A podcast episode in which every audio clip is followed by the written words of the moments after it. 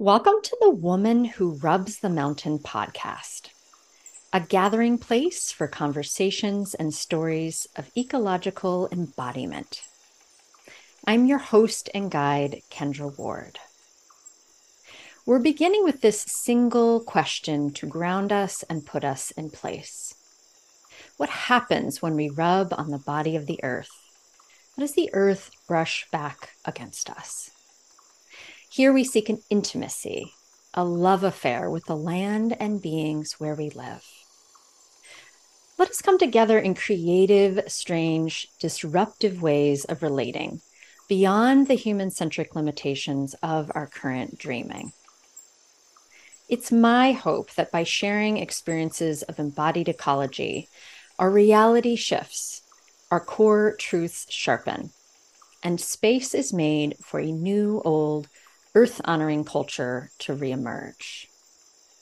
So let us just take a moment to feel into and connect with the land wherever you are, filling into the soil and its many kin networks of beings, and just giving thanks for the way this place silently or not so silently buoys you in your life.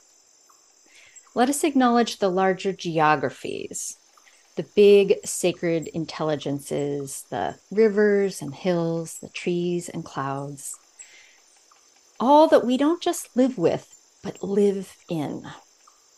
Let us just take a moment with our hands on our hearts to bring the presence of these vast, frisky creators into this conversation, into our stilling, into our speaking, into our listening.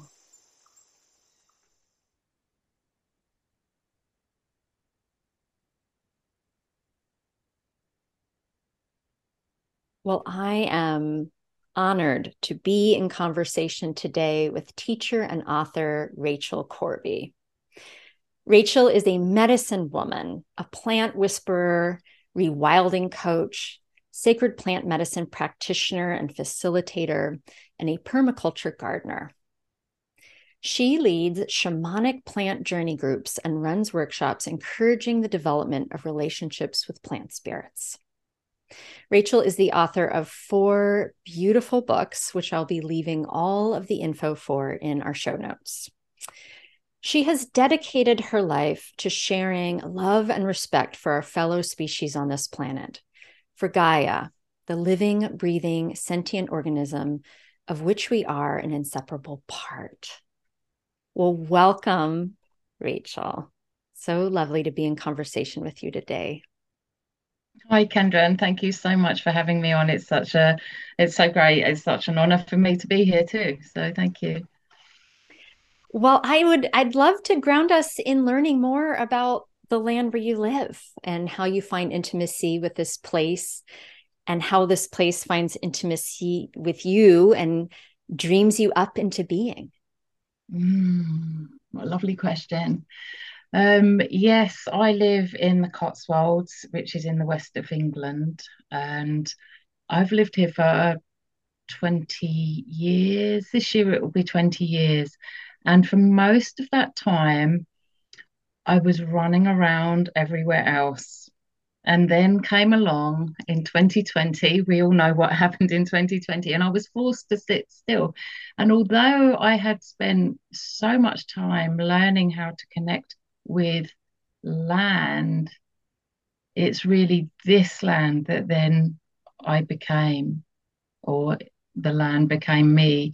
Um, because when you're running from place to place and going, oh, jumping on a plane and going to this country and then that country, and then loving it when you arrive and taking your shoes off and getting your feet down there in the dust and, and going, wow, wow, this is amazing, and, and giving my greetings to each piece of land I stood upon and and welcoming welcoming, well, you know, feeling their welcome upon me. Um, I just didn't really do it here. I didn't belong here because I was too busy running around. So this last three years has been such an incredible and eye-opening journey of of being here of really being here. And I always I mean, it makes me sound like I, I, I was really dislocated before. I wasn't, but it's just a new level, a new sense, a new deepening of that belonging. And I mean, it comes to me, yeah, I've just mentioned standing barefoot, standing out in the rain with your face receiving those precious raindrops um, or the precious sunshine. Um, but what I really find more than anything else, where the land is kind of holding me and then claiming me from the inside, is when I touch the leaves and the flowers and the fruits and I take them inside my body to, that sustain me, to nourish me, to be my medicine. And that's when I just feel that level of deepening and belonging really, really accentuate uh, because I feel they are my community. Those plants are my community. And they stand under all the weathers that I stand under. And, you know, when the dark you know the dark nights are super long. We're starting to get the light is coming back more and more each day now. So each day is stretching out noticeably. Um i don't think the sun's setting till about half five at the moment which is incredible from you know from from a few weeks ago and it was so early.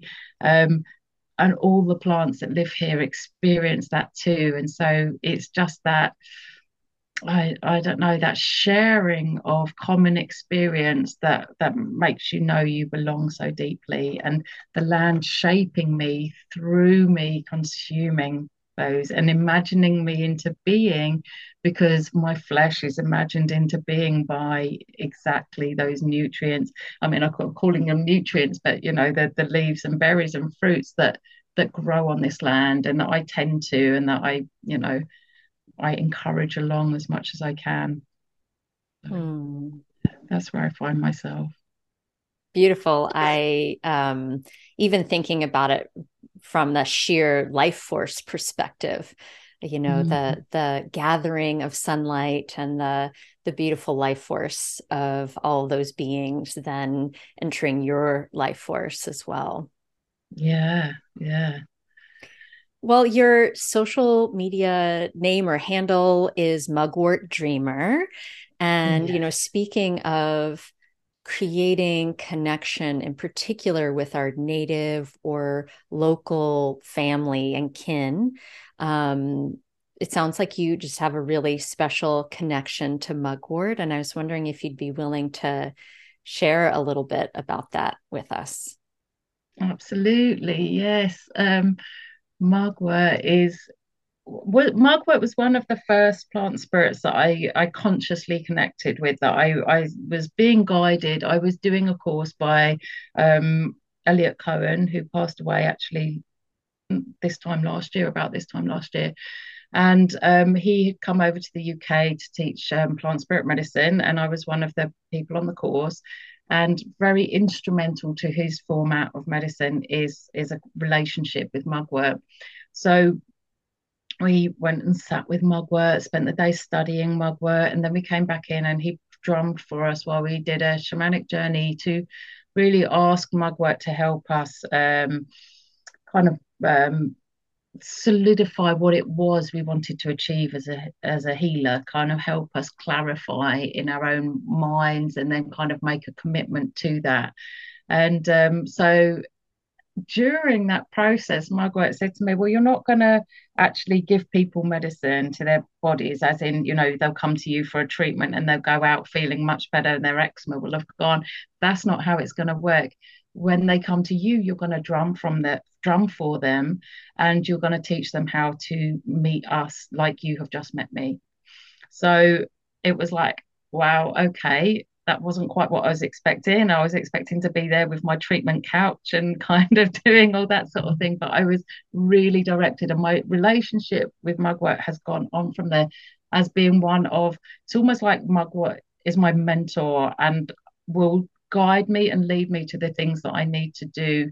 Um, at the moment, I'm very much kind of taking a deep dive into Indigenous medicine here in the UK because I feel like there's not enough emphasis on it. People have been are waking up very much to plant medicines and having that in their lives, but it's very much been led by um, cacao ceremonies. It's been led by um, ayahuasca ceremonies, which are great and important medicines. And it's great that people have had their eyes open. But then that I was starting to, I was actually starting to get frustrated. I was like, oh my word.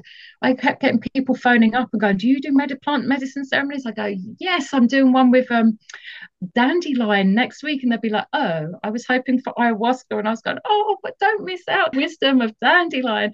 And that, and, and people kind of weren't getting it. So Mugwort um, asked me last autumn, let's do a mugwort ceremony and do it throughout the wheel of the year, starting on equinox, autumn equinox. And so that's what I've been doing. And um, that was again, it was led by Mugwort. You know, Mugwort asked me to do it, and it's been great. It's been it's been a great deepening for me and a kind of a constant renewal of my relationship on you know on a six weekly basis by doing this and sharing it with people. And and I think it is really kind of stretching out into my local community people thinking more about mugwort now. So that's that's really lovely.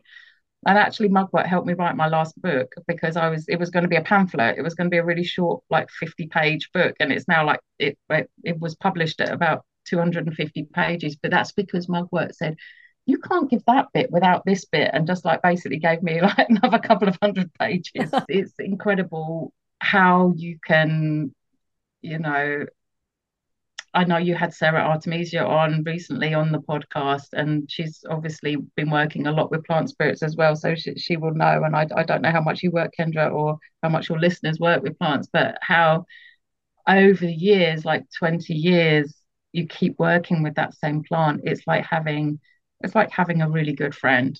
You know, it's mm. having someone on your team that's there and that's like, come on, let's do this together. Let's do this together. So, so that's me and Mugwort.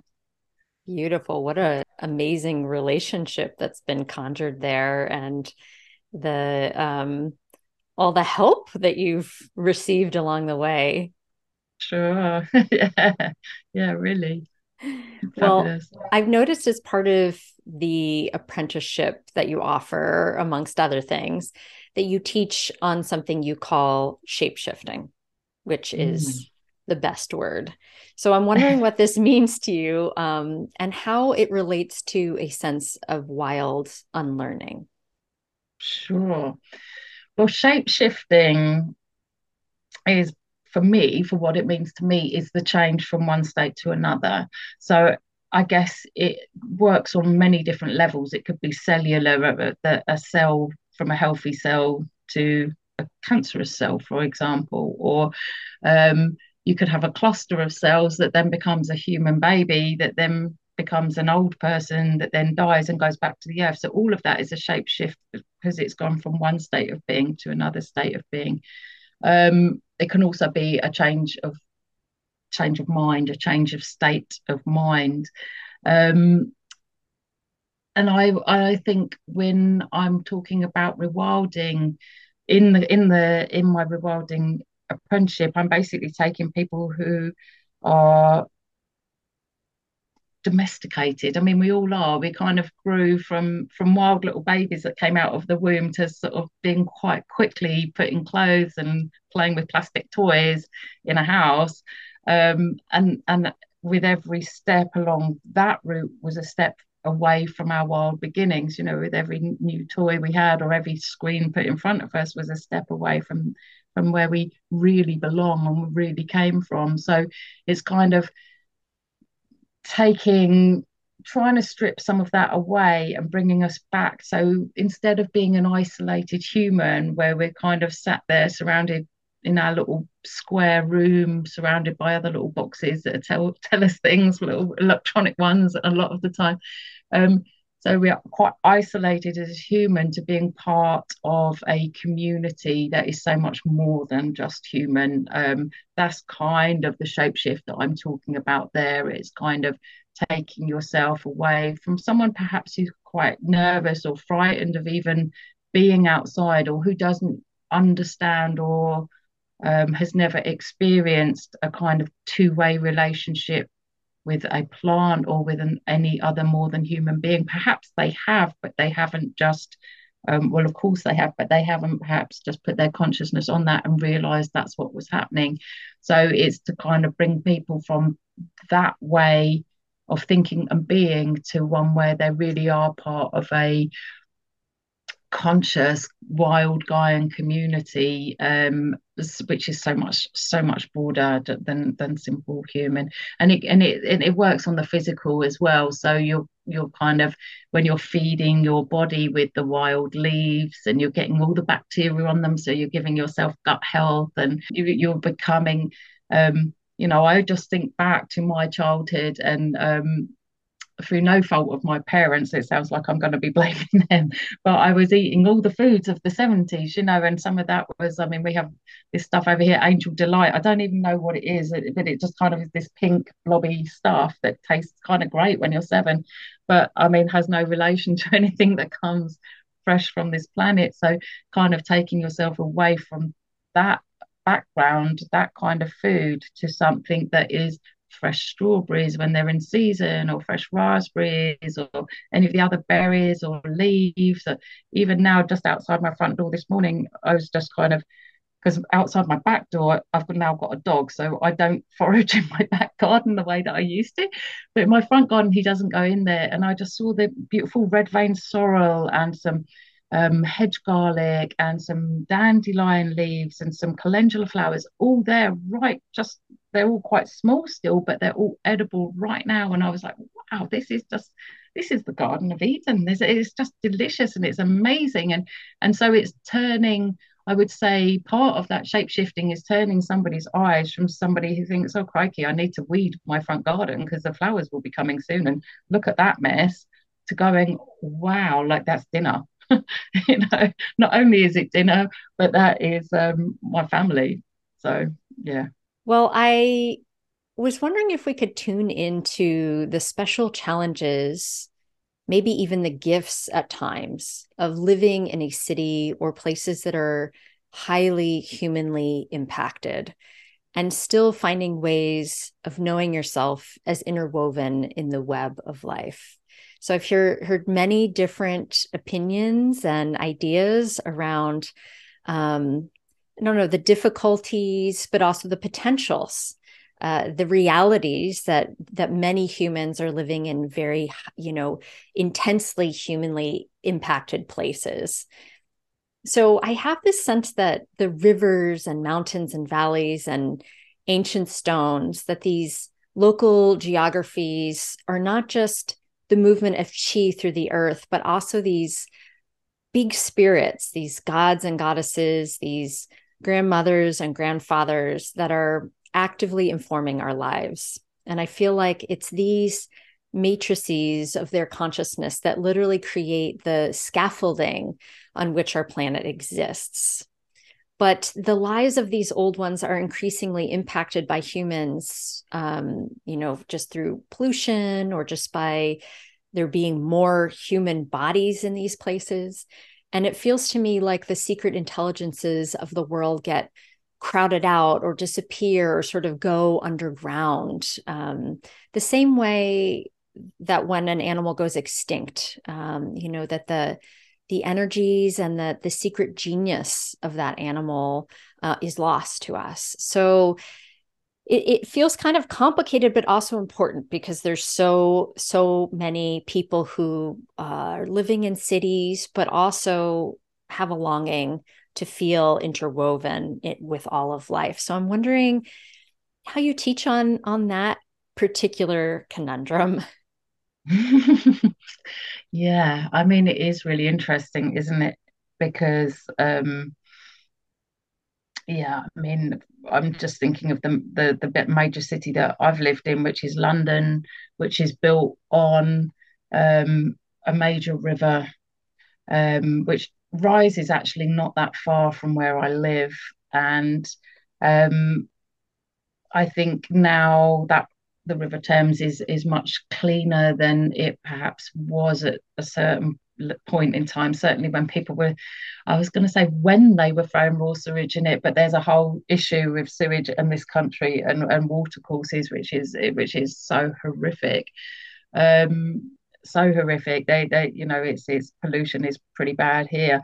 But um anyway, the the the the kind of sacred nature of that river initially perhaps was still respected whereas most people now they might not throw their plastic bottles in which they might have done 20 years ago but um, it is still you know like you say not not so much respected or listened to. And if you're somebody who lives out in the high country or or you know somebody who gets the opportunity to be in wilder land and will sit with a stream or with a rising spring or with a huge raging river and just say their prayers of, gratitude and they they take time to listen to what the river has to say back to them. And you just think how is someone going to do that in the city while you've got all these taxi cabs driving behind them, making loads of noise, and the buses and the people and the dirt, and because it's just so dirty in so many of the cities, just from the uh, from the particulate pollution, isn't it? As it lands on the um, surfaces, just leaving so such a grey, dirty old mess. But um, one of the things I think is that once you start touching the lives, once the people in who are really urban dwellers have this sense of um, companionship and knowing of the sentience of the other living beings they are in this wonderful and unique position because I mean I live I live in a town that's on the countryside edge so you know I'm still my friend I actually went to a friend's birthday at the weekend and she was laughing at me as the big city girl because I came like a 10 minute drive out into the countryside where she lives and she goes oh no we don't go into the big city anymore but it's not it's, it's like 30,000 people. But I have lived in a city and I do teach quite a lot of people who still obviously live in cities that 80% of the world's population is urban dwelling. So um, if you think about it, if I wanted to gather some people to go and say some prayers at the my local, we've got this lovely little, it's called the Heavens actually, this lovely little um, sort of cascade and, and little stream that comes off there. Um, into the local river. So perhaps I could gather, you know, five, ten ladies or, or people in general um, who'd like to come and sit with me and say prayers to the water and say thanks to the water. Um, maybe if I lived further out, up in North Wales or even in Scotland somewhere, I would do that perhaps by myself if I lived in London, it would be really easy for me to gather maybe 50 people or 100 people who would be willing to do that because you've got access to so many more people. So I feel like that's part of it. You can you can gather more people and you can touch more human lives when you when you want to reconnect with with the more than human lives. So finding a way to I mean, I think that's one of the gifts is that you you can kind of it can it can become stronger very quickly through spreading the word. And and when I've sent people back in who, who have been to a dandelion a dandelion celebration and been very happy about what they've learned there, and going back into the city and sharing that with all their friends and, and going, you know, next time we go to the park, you think differently when you see that dandelion um, the ancient wisdom of the stones, the bedrock, and the and the and the soil. I mean, that's what I really cry for. I think is the soil because I mean, it's it's all buried. It's buried underneath concrete, um, and there is so much life and wisdom there. But I think the more um, people are bringing their conscious awareness to their their fact that they are part of a matrix of of living conscious life, then the more people will make that connect and want to heal the land and give the land an opportunity to speak and to sit and listen or to all any and all of the um, inhabitants of that land. I always felt like i always remember um, not that long ago a couple of years ago um, I was visiting a friend and she lived in a social high rise social housing block. And I was leaving her house um, to go to the tube to get back out of London. And it was quite early in the morning, and there was a dirty little puddle at the side of the road by the pavement, and this little bird was bathing in this dirt. And I thought, you know, life goes on and, and it's harder, but it's still there. So what do we do? We feed it with our love and we thank it for being there and we help each other clear it up. You know, okay, that bird didn't put the dirt there in the first place, but once you start like paying attention and and falling in love with everything around you, you can't help but take care of it a little bit more. So I think the opportunities are vast in cities, and I think that's you know city dwellers have got such an opportunity at their fingertips to make life better for all beings because they are in touch with so many more people. My my network of people here is is quite small because the population here is small. But you know, you get to a city of you know ten thousand people or whatever, then you've um, not ten thousand, you know, to you know million people or more, you know, suddenly you've got all of those networks and connections to, to work for. You can be like mycelium running through the population, changing people's minds. So, yeah. I had that exact thought as you were speaking. The mycelial networks just running through the cities like mad, uh, spreading, you know, to, to, through all the humans. Um, yeah.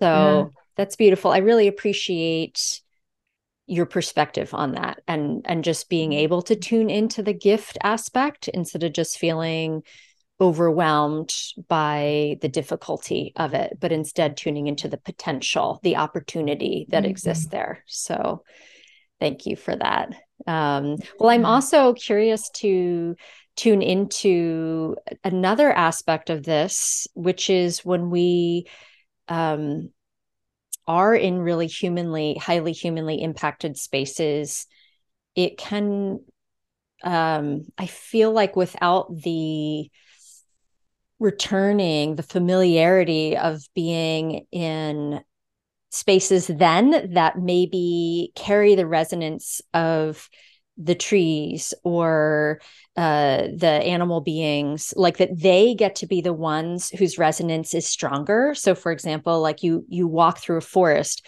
and it's not the resonance of like you said car horns. It's not the resonance of like all of that human created noise but instead it's the resonance of the giant meditators. It's the resonance of um, the families and networks of beings that are there.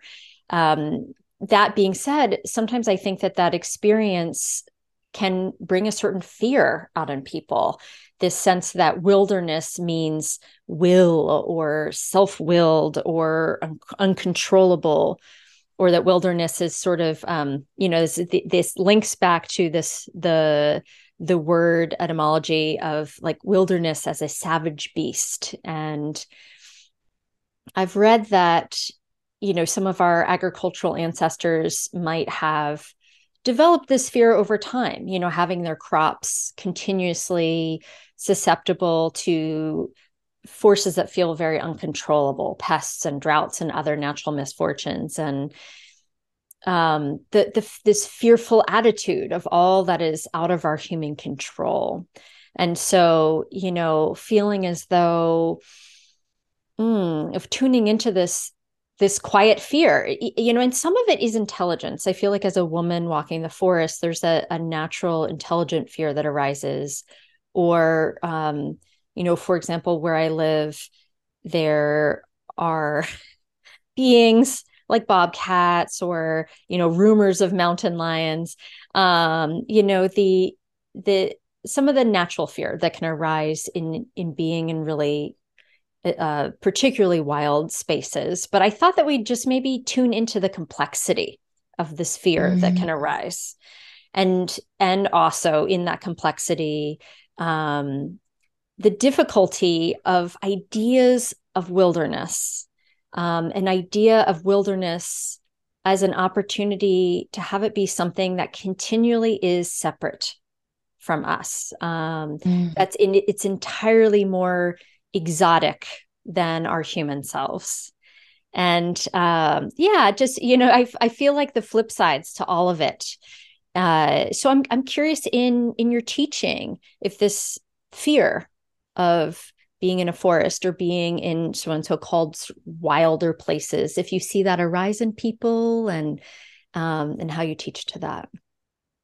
Yeah, absolutely. I see it arise. Absolutely. I, I've had people who who are, I would say, kind of terrified actually of of anything that, you know, of even sitting on the grass, you know. They, and and here in the UK, um, that really isn't we don't have bobcats, we don't have coyotes, we I mean we've got foxes and badgers, we've got a few reintroduced beavers, um, we've got some um, yeah, I mean, I, think we've got an adder. I, we haven't really got anything that will kill you, basically. I mean, we might have, you know, if you're really unfortunate, maybe in the wrong place at the wrong time, but it, I've never heard of anybody being killed by a wild animal. Um, a domestic dog, yes, but um, a wild animal in the UK, no. Um, we we kind of killed them, killed anything that would kill us. Um, unfortunately, a very long time ago. So um, so fear of the wild where I live is generally irrational, but you tend to be afraid of of things that you like you said that you sort of don't have the control over or you don't feel equipped to deal with. Um, and I think and and part of that is familiarity familiarity, so lack of familiarity. So for every person I know that has come from a city and is is a bit fearful of sitting out by themselves overnight or you know even just for an hour sat on the grass um, by themselves. There's another person from the countryside who you take them to the city and drop them off in the middle of Leicester Square and say well sit there for an hour. They'd be equally as terrified. So it's that it's that familiarity thing which is quite a big part of it. But I think we've also been I think there's also um, I mean I don't want to take this down some kind of political avenue, but we are. I think we're being fed fear, and I think it does go back historically.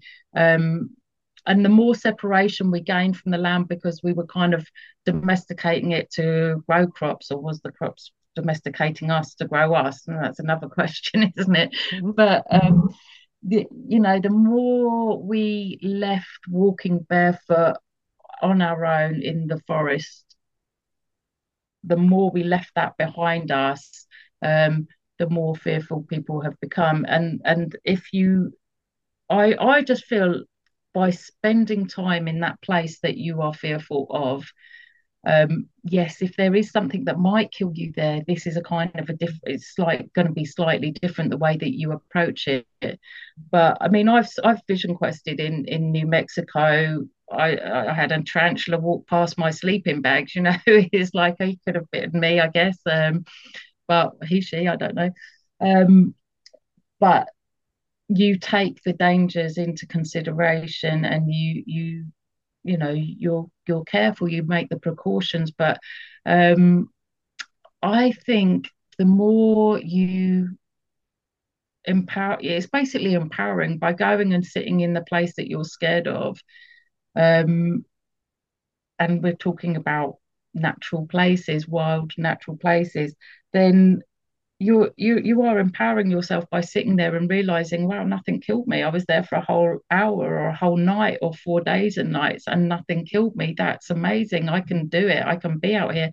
And then once that first layer of fear is removed, you know, suddenly you start to build an intimacy with that place. And actually, it's quite subversive because in the end of it, you can't be controlled by people saying, well, don't go into the woods at night or don't do the dark things.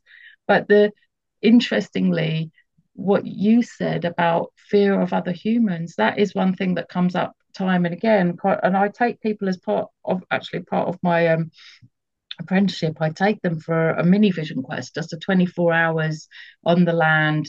And they, I don't know what you'd call it really. It's not, I guess, not a vision quest, but um, you take, I take people onto the land and drop them off, and, and that's it. They've just got a sleeping bag, and, and and that's it for 24 hours and some water, and then they come back. And one of the biggest fears that people come up with is that somebody walks past their spot, that another human finds mm. them, and it's humans that they're more frightened of than anything else. And when you take a human out of the natural setting, so on the city street or the you know suburban town street, and you put them in the forest and you're in the forest, then that's really frightening. I think for people, that's a scary thing for people. Mm-hmm. Yeah.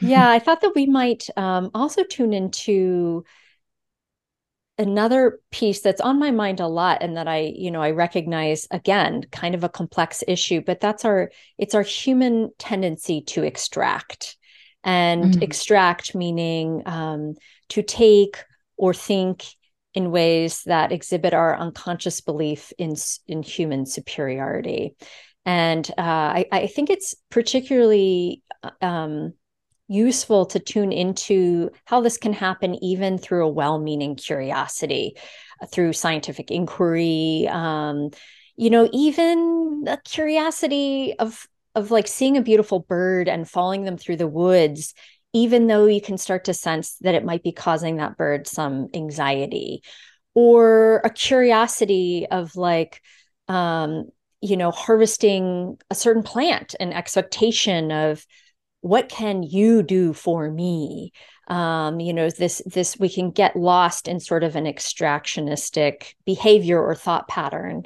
Um, so you know recognizing that there's a copious amount of nuance here um, but just tuning in to feeling a little bit more aware of how this well-meaning curiosity can sometimes cause harm. Mm as you were speaking, I was thinking about.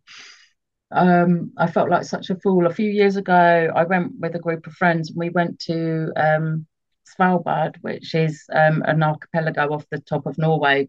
Um, I think it's the most northerly settled place, so closest to the North Pole. Anyway, whether it is or not, it doesn't really matter. What does matter was that we were there, um, a group of us, and one of my friends, he's a real petrol head. He loves his, you know, vehicles and stuff. And he goes, "Oh, come on, let's go on a, a snowmobile trek across the island to look for for um, polar bears." And I'm I was so uncomfortable anyway because I, you know, sat on this back of this um, snowmobile. I mean, I was just like going so slow. I got I got kind of told off by the group leader for for kind of holding everyone else up because I was so slow at the back finally I got to grips with driving the vehicle. But um, I just thought, you know, like there's 10 of us in a row driving these petrol vehicles on a slowly melting or not so slowly melting chunk of ice, which is the home to these polar bears.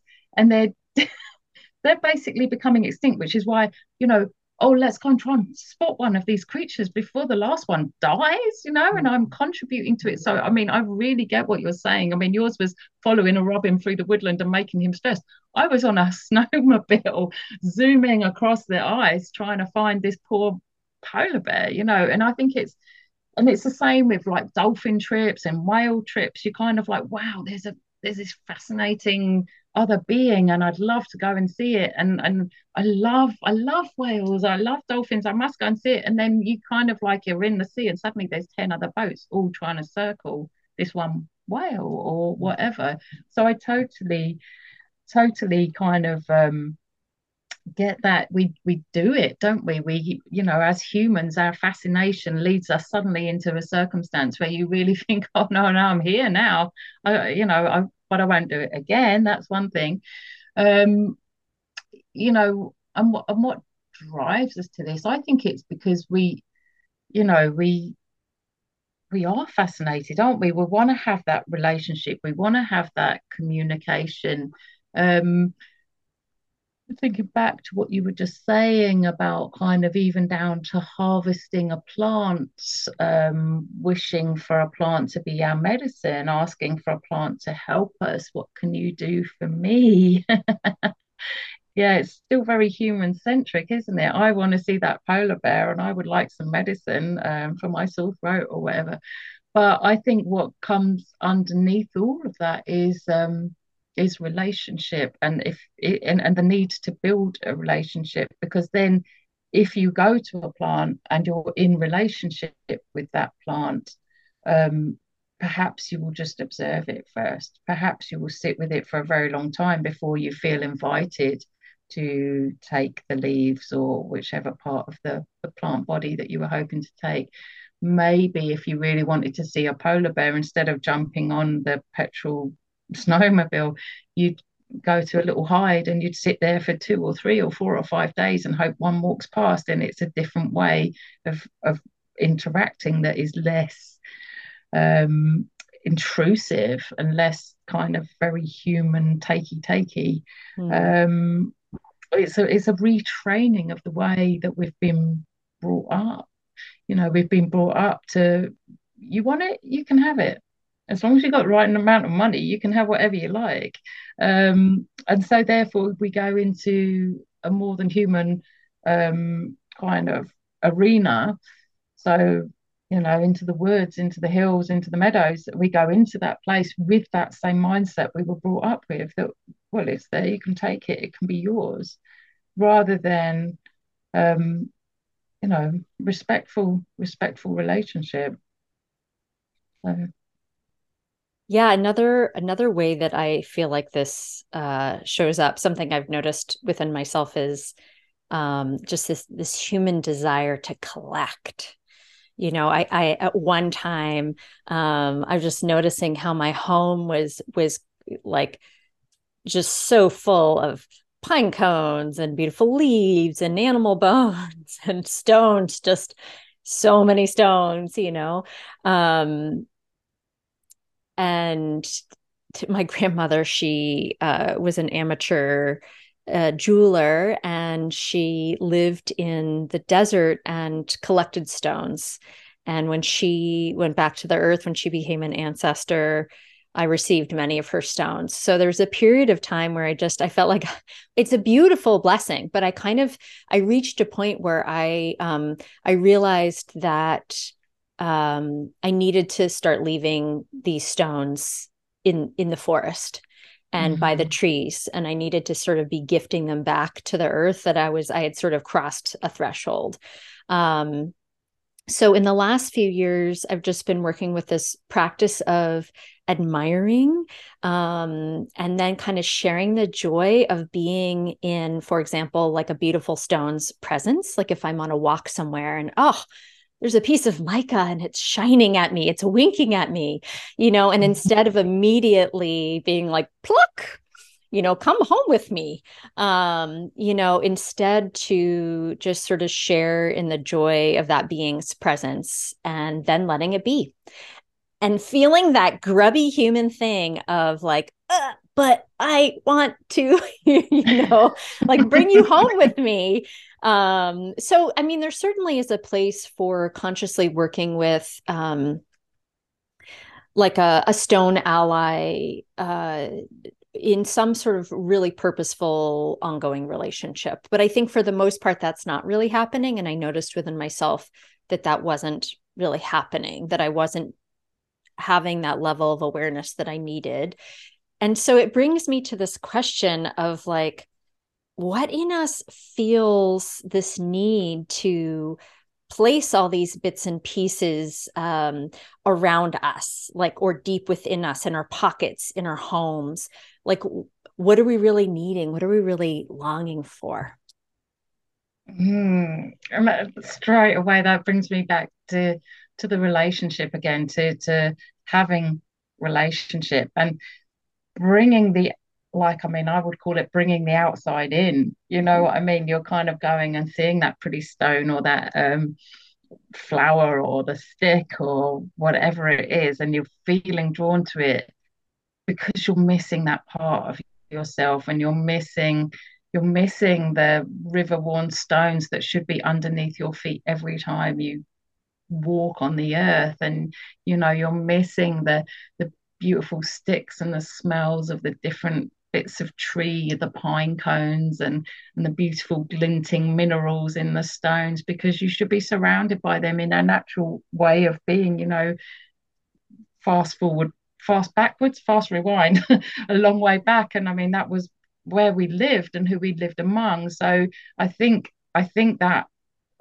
as a kind of as a guess, I suppose, but I mean that's I'm sure where a lot of this comes from. It comes from wanting to surround ourselves by with our relationships, but without perhaps even realizing that's what it is and, and that's who they are.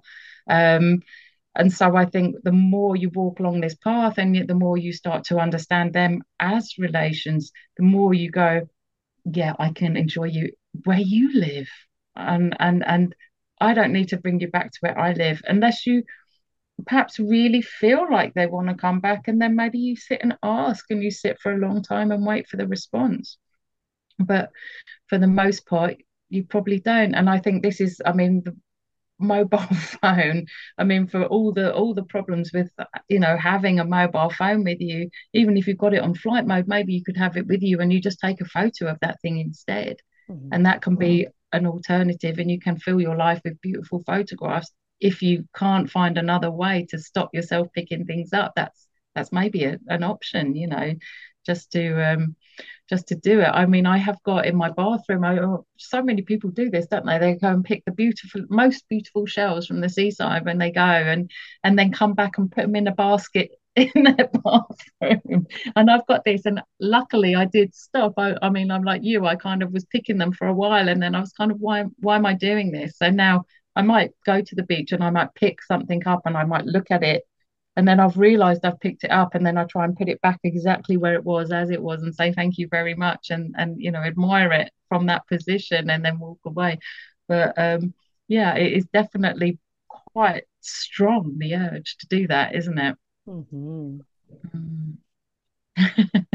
indeed I feel like there's um I kind of have a a final question sort of related to the same theme of extraction um, which is the nuance and complexity of neediness so mm-hmm. i'm a big believer in remembering that we don't just need to go to our our, our human friends um, when we are um, struggling or in need of a good deep cry or prayer, you know, that we can reach out um, to our local grandmother tree or um, the sky or whoever, our, our houseplant, our, our cat, um, and be able to feel like our uh, kind of circle of support is wide um, at the same time, though, I feel like uh, we have a little bit of a tendency as humans to to show up with a sort of cloying neediness. Mm-hmm. Um, so, you know, I thought it just sort of bringing this up as as a, a final question around this sense of extraction, um, this sense of like living, acting, um, thinking in this way that that puts us in this needy position and and how can we be with the living world and not continually turn it into yet another consumer activity or replacement source of entertainment mm. Mm. well i think we are quite needy i think we're we're quite and i mean I'm talking very generally here, um, and I'm including myself when I say we. Okay, um, but we are quite damaged. The way that we've we've lived, the way that we've had these domesticated lives, and the way that we've been quite separate and so dislocated from the rest of the natural living world has has left us sick um, on level you know many levels i'm not saying necessarily physically sick but for many people physically sick but on many levels we're unbalanced and and we are in need of of something. And so on one level i think it's okay to be needy because i believe that the rest of the natural living world and my kind of my in my my kind of big set of allies is within the plant and the mushroom realms. But they tend to stand forward and say, Yes, I can help, and I'd like to help, and I'd like to help you reach a place of better balance because then you will serve us better. So it's kind of, mm-hmm. it helps, if you like, it helps them as well because they, with each human that after interaction, then is more balanced and then is coming from a better place, they will behave or act better in relation to the rest of the of the natural living world. So so in a sense i really don't think that the plants and and the mushrooms and the and the water really mind helping us. But the other thing the other part of that is is to remember gratitude and to remember not to just go there when you've split up with your the, the love of your life or when you know you you just crashed your car or when I don't know when you know something you've just bet away all your money on red in Las Vegas or whatever it is you've just done that makes you feel bad in that moment is that you also go there to share the, your love and your gratitude because then you're giving back as well. So I was um, the other day I was just I was I was rushing um, and it was raining and the sky was dark grey clouds um, but it was just by sunset. And i was sort of like rushing to the shop to grab something to bring home for dinner. And i kind of was in the car park coming back from the shop to my car. And even though it was raining i just stopped in awe for a moment just to say thank you to the sky because the, the with the really dark grey and then this kind of bright burst of orange underneath it and the pouring rain it was just like I'm not going to rush into my car here. I need to stand here and witness this and say thank you. And you know, I think that I think that brings it brings the relationship into balance. If you're going to go into the natural world and and say, you know, oh, I, you know, I've, I've, got all this trauma from this life that I've led, and and most of us have. You know, we've got layer upon layer upon layer of stuff going back to infanthood.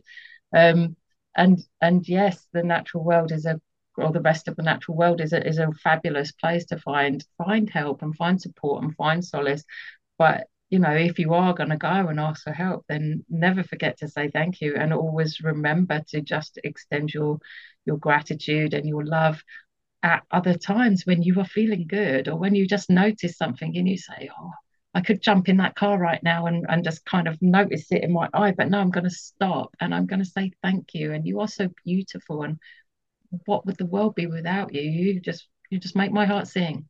I feel that to be very true in my in my heart as well. That um, there's actually a huge amount of uh, honest, open-hearted willingness from all the beings around us um, that they want to be of support, but also that essential gratitude um, that that mm-hmm. opens the pathway for continued healthy relationship. So, yeah. yes, indeed, yeah. yeah.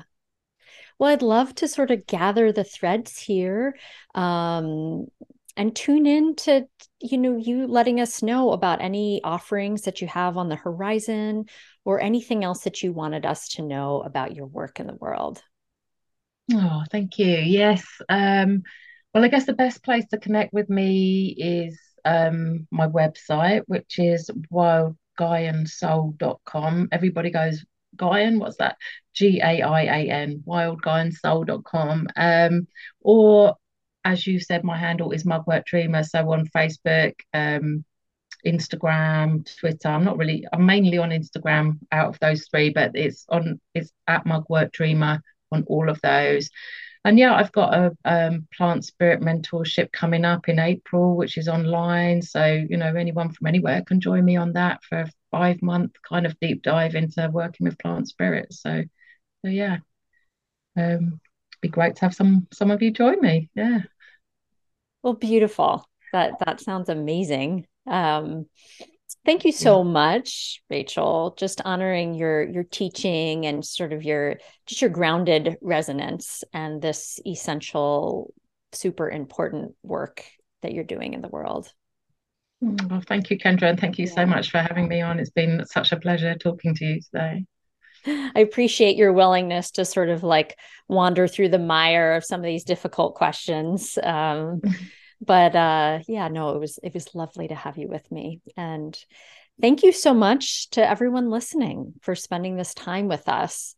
And if it felt of benefit please do consider leaving a review or subscribing to the podcast ongoingly from whatever your preferred listening source is.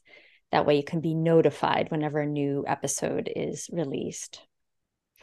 And may we all discover new ways while also remembering old ways of relating and being in kinship. as we continue to bring an open armed adoration and devotion for this wild earth. And I look forward to being with you on the next episode.